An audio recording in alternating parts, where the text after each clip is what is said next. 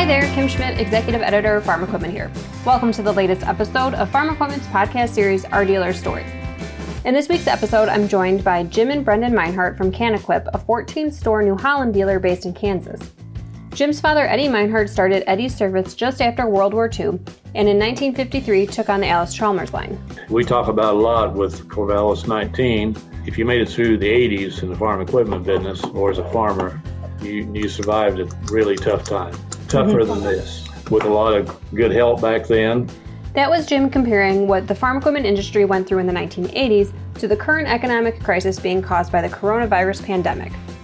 Before we head over to my conversation with Jim and Brendan, I wanted to thank our sponsor, HBS Systems, a multi generational company that for over 30 years has provided leading edge systems and software technology designed specifically for ag and construction equipment dealers. Thanks for making this podcast series possible.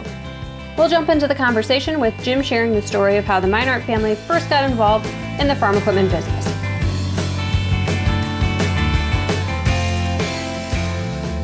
My dad started a business right after World War II, about 1946, I believe it was. Started in the gasoline business, grew up on a farm with seven other siblings on 80 acres, so there was no uh, money and no no nothing when he came out of the army. Started the gasoline business, and then he went into the farm equipment business in the early 50s. We think 1953.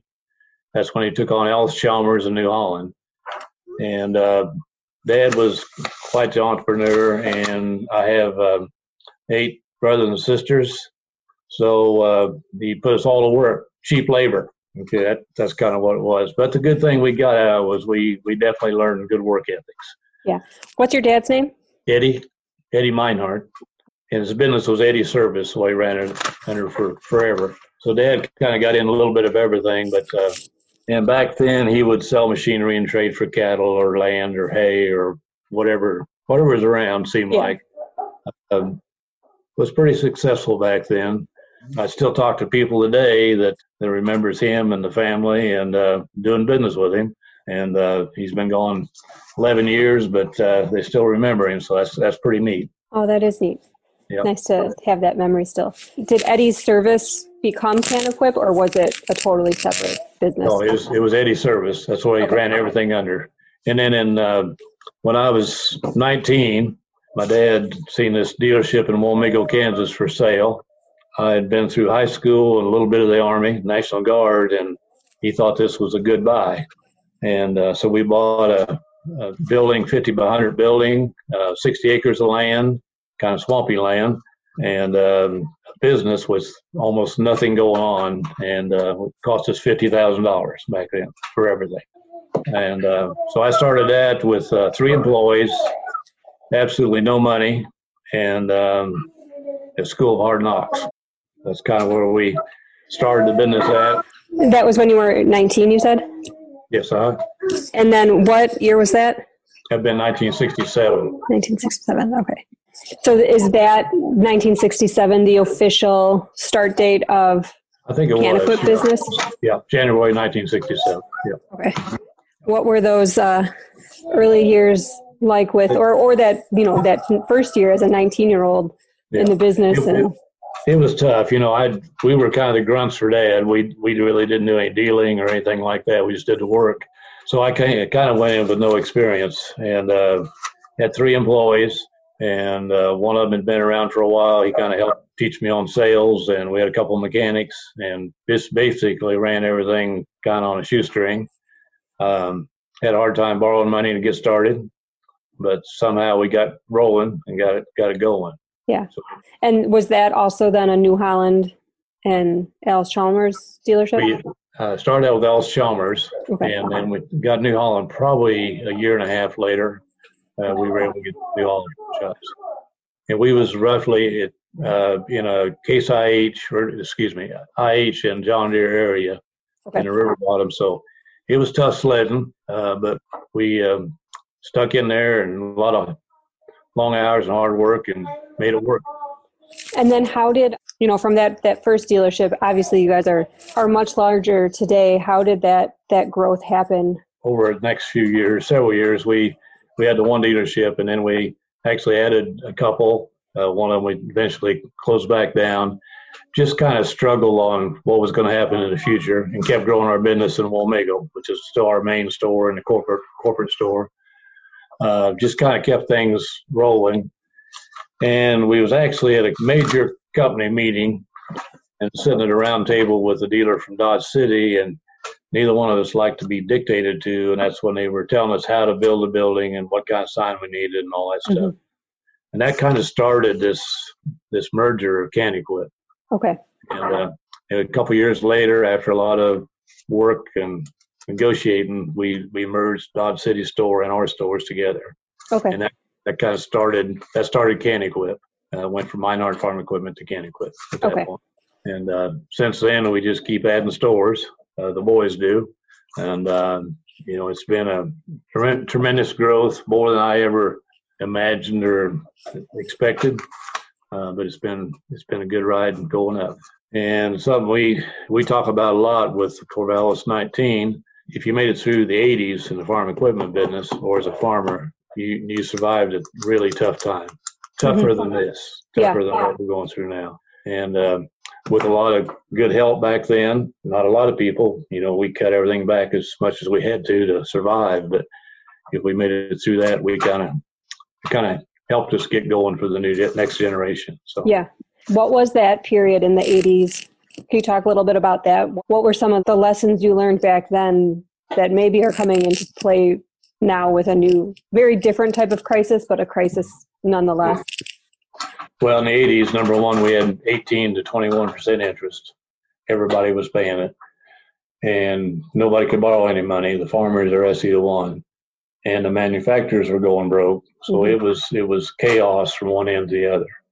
Um, and we learned that you uh, you don't don't sign paper on recourse, which we don't anymore, because mm-hmm. uh, that came back and broke a lot of dealers.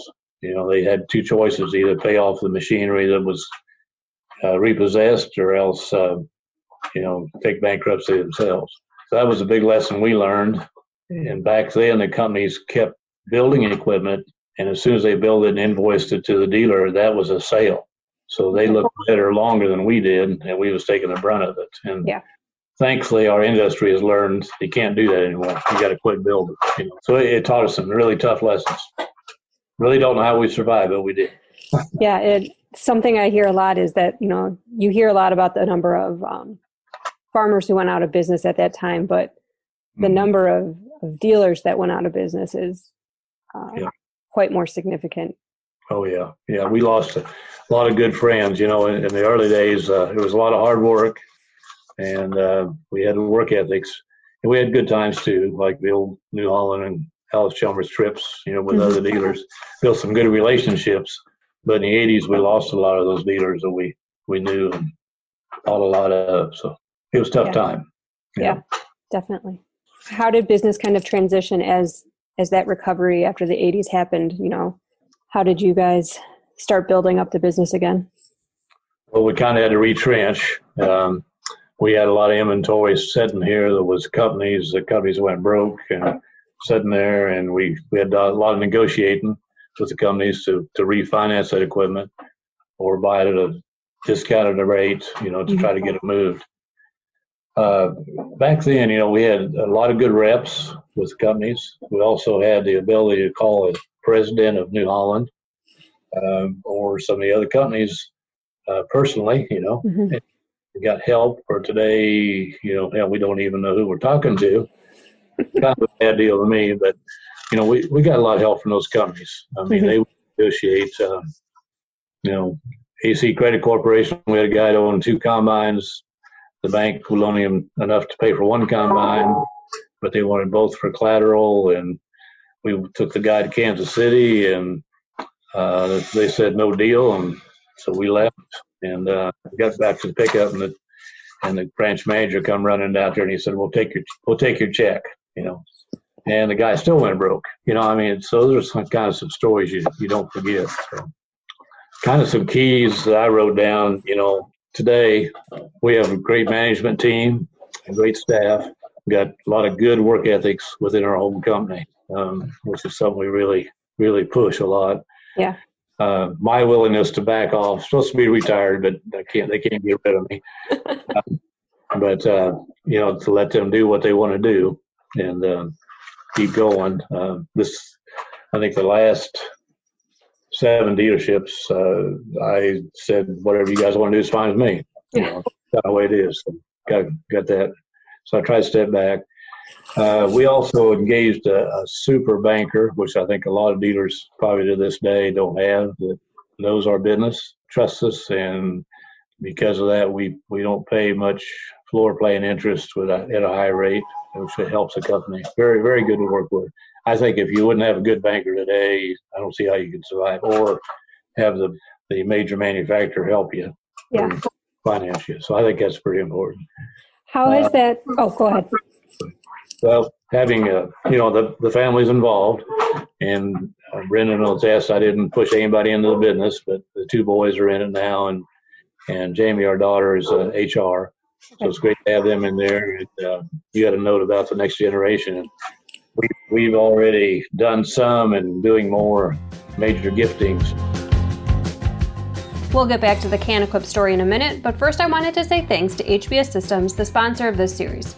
To learn more about HBS's equipment dealership management systems, visit www.hbssystems.com. And after that, head over to farm-equipment.com for the latest industry news. To learn more about our next Dealership Mind Summit and to register, visit www.dealershipmindsummit.com. And now back to the story of CanEquip and some of Brendan's memories of being a kid in the dealership and some of the lessons he's learned from Jim along the way. Can you talk a little bit about you know the time when you started getting involved in the business and your and your brother got involved and just kind of um, what that transition's been like, if it was a steady process or you know. Well, um, I worked for New Holland out of um, I graduated from Kansas State University and um, went to work for New Holland. And um, Dad called me one day and he he um, was thinking about buying a dealership in Marysville, Kansas, and um, wanted to know if I'd wanted to be involved. So we kind of worked out the details, and eventually, once we bought the dealership, um, my wife and I moved back from Illinois and ran that dealership up in Marysville for, for 20 years. So that's kind of how I got involved. But Dad has encouraged us to go do other things, yeah. but then come back to the business is how we've done it. Um, my brother went and ran a store in Herington, Kansas, and so he's now involved in the business, and he does all of our public sector selling and and calling on and calling on the JCB line um, is what he's kind of in charge of. And then my sister, she's involved with the business and she does all our HR business for the company. So she does keeps track of all the employees and does the things that we need to do to have um, strong teamwork and employees back in our business. Okay, and then you know, so you went away and kind of had a career before coming back to the business. But were you? I imagine you were around as a kid and a teenager, uh, helping out, working in the in the store. Oh, I I was try I anytime I could go to the store and be at the store, I would be at the store. Um, whether it was in the parts department or sweeping floors or or um, washing tractors, um, whatever we could do. Um, all a lot of um, Grant and I were both involved. Um, I don't know if the girls were quite as involved as what we were, but that's that's just where we love to spend time. You know, and at that time it was just one dealership, so we could get our arms around it and yeah. uh, do a lot there. So that was just to spend time growing up in the business was a, a real gift. Yeah. Um, for us. What do you think? Um, just from even maybe observing your dad in the business, what did you what did you learn from him in, in those times? Well, I, I mean, from dad, I learned a lot of perseverance. You learn hard work are the two things that come to mind. Um, you know, I watched. I was pretty young during the '80s, and I watched um, what he went through and what our farmers around us, and going to the auctions and and seeing those things makes an impact on a young man when you're growing up in the business. But mm-hmm. you know, Dad always he always wanted us to treat the farm machinery business as a business family's family and business is business is what he always said said and so we always like to treat the business as a business and keep the profit in it keep growing it mm-hmm. um, i think that's been one of our successes because to take on five stores at once um, was quite a feat for us yeah. um, last year yeah that's that's a pretty big amount of growth in, in at one go. So Yes. that's great. How is that? Has it been a whole year now since then, or has it been not quite a year? It was a year yesterday. Yeah. So, yeah. Congratulations. well, yeah. So that's yeah. It's been a remarkable transition. The the managers that we all the empl- most a lot of the employees have stayed with CanEquip and have transitioned over. All the store managers they have done they've been rock stars in this. They've done you know kept a great attitude, kept their employees going. The businesses they've just nothing but grown from where they started at a year ago. So that's been an incredible thing. You know, most of the time we fight a lot of attitudes, a lot of change. When you go from a single dealership to a, a complex like this, you fight a lot of attitudes and Yeah. you know those store managers and, and the employees of, of Straub's have really done a great job for us. So the second or third, depending on if you you count your grandpa's business before you, this one, are involved in the business now. Is there any? Is anyone in the fourth generation, you know, at an age where it would make sense to be in the business yet, or you know, is there any interest there? Well, I have two at K State right now, or Kansas State University. Just I'm starting there, and there. So um, one's going to work for us in the Wichita store this this summer. He worked at the field support office last summer. Um, hopefully, um, next year he'll go do an internship, and then maybe um, have come back to the business eventually.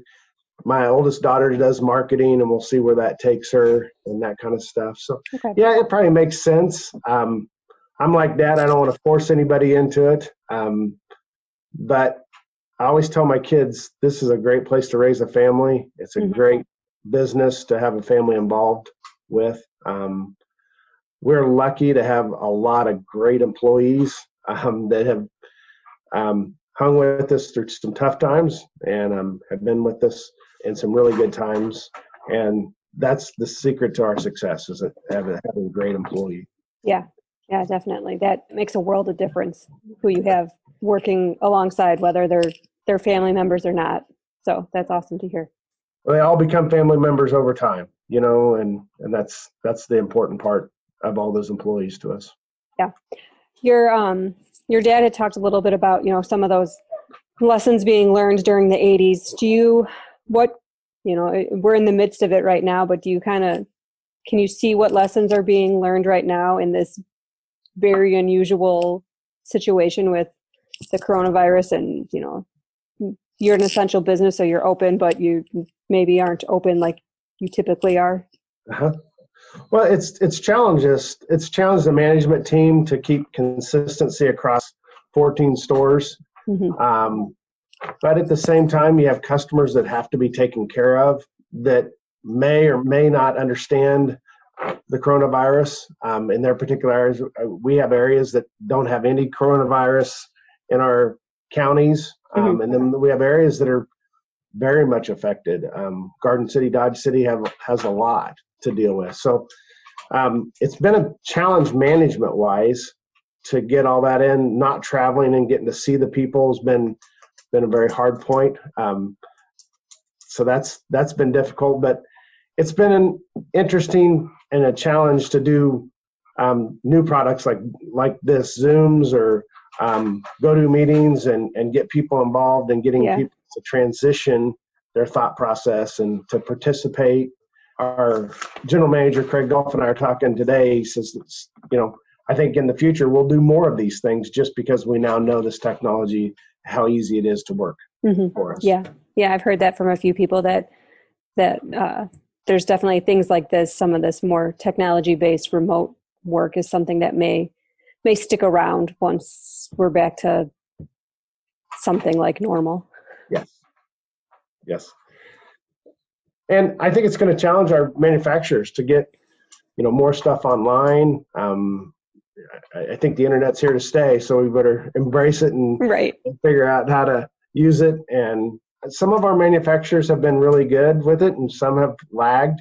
But now it's important to everybody um, Mhm. to get parts books online, to you know, be able to do mobile service, um, to get the portals um, in shape and that kind of stuff. Um, we have work to do there, and our manufacturers do. It's going to be an interesting transition to to get us into the 20, 20 years and beyond.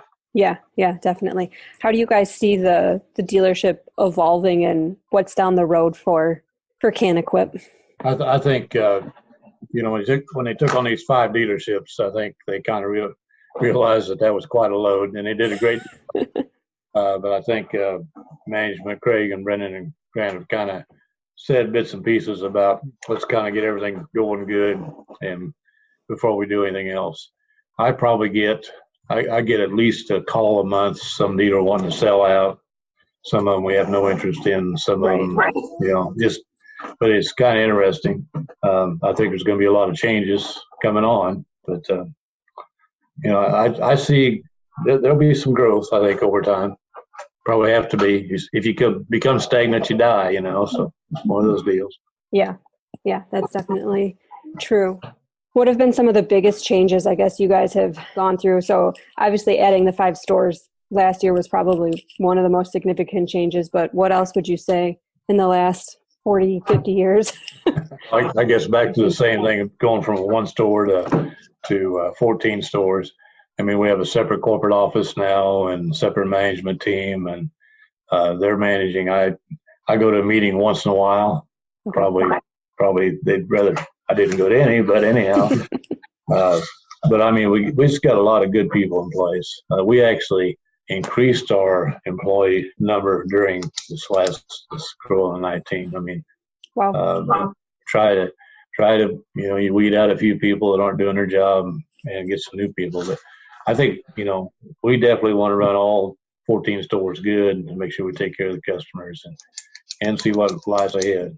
You know, yeah. So, a couple, a couple things I wanted to add. Uh, the, the, guys have come up with a recognition and uh, banquet, I guess you call it. And I think we had what 400 some people there, 400 plus people. And when I walked into that banquet room, I, I was kind of in shock. But I mean, uh, it was a great evening. Uh, gave out a lot of awards and everything, which is I think really builds that morale because you know over the years' time, a lot of employees don't see their fellow employees mm-hmm. because of distance and everything. So that was a banquet that you guys put on or put together for to recognize employees. Yep, for doing a good job or, or doing better than they expected or whatever, you know. Okay. Uh, and, okay. They, and they all had, the guys have things in place uh, where they have to meet their objectives. Uh, some some guys were surprised. Some of them, you know, uh, but everybody was happy. It was a good time. Yeah, good. It, it also recognized years of service. So, you know, we have some. We've got a couple employees that have been with us for 40 years. Oh, wow. So um, um, that 40 years plus, and so they we recognize that, and then their performance in each of their departments that they did. Um, invited every um, employee and their spouse um, to come spend the night in Wichita, and basically just um, spend time to get to know their the rest of their employees and and stuff. That's probably the biggest change I, I see in farm equipment is sometimes you work with employees you never get to see them. Um, mm-hmm. Probably a little bit like you and what you do, but it's you know, and and the lines that have changed, um, you know, Case IH and Case going together, and New Holland and um, Ford, New Holland, and you know, Dad started out as an Allis-Chalmers dealer. I'm in '67, and and we're we basically have one AGCO contract left out of 14 stores. So it's wow. it's transis, transitioned a lot over those 14 years.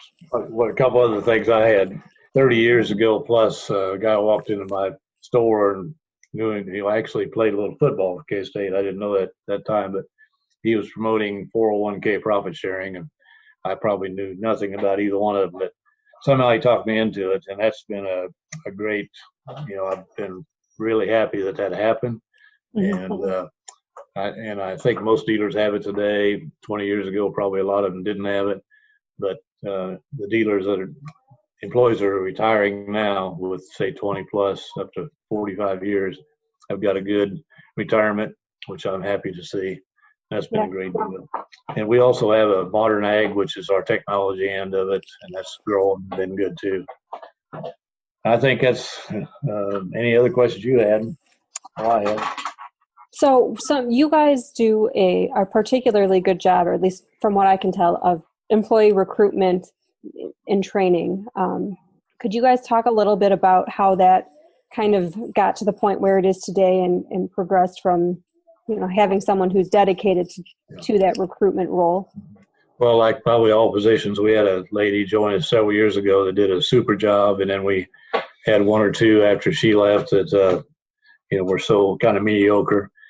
And now we have a uh, school teacher that got tired of teaching, a guy, and uh, he's full time. He spends a lot of time on the road. You know, our biggest challenge is technicians, mm-hmm. and uh, that's his focus.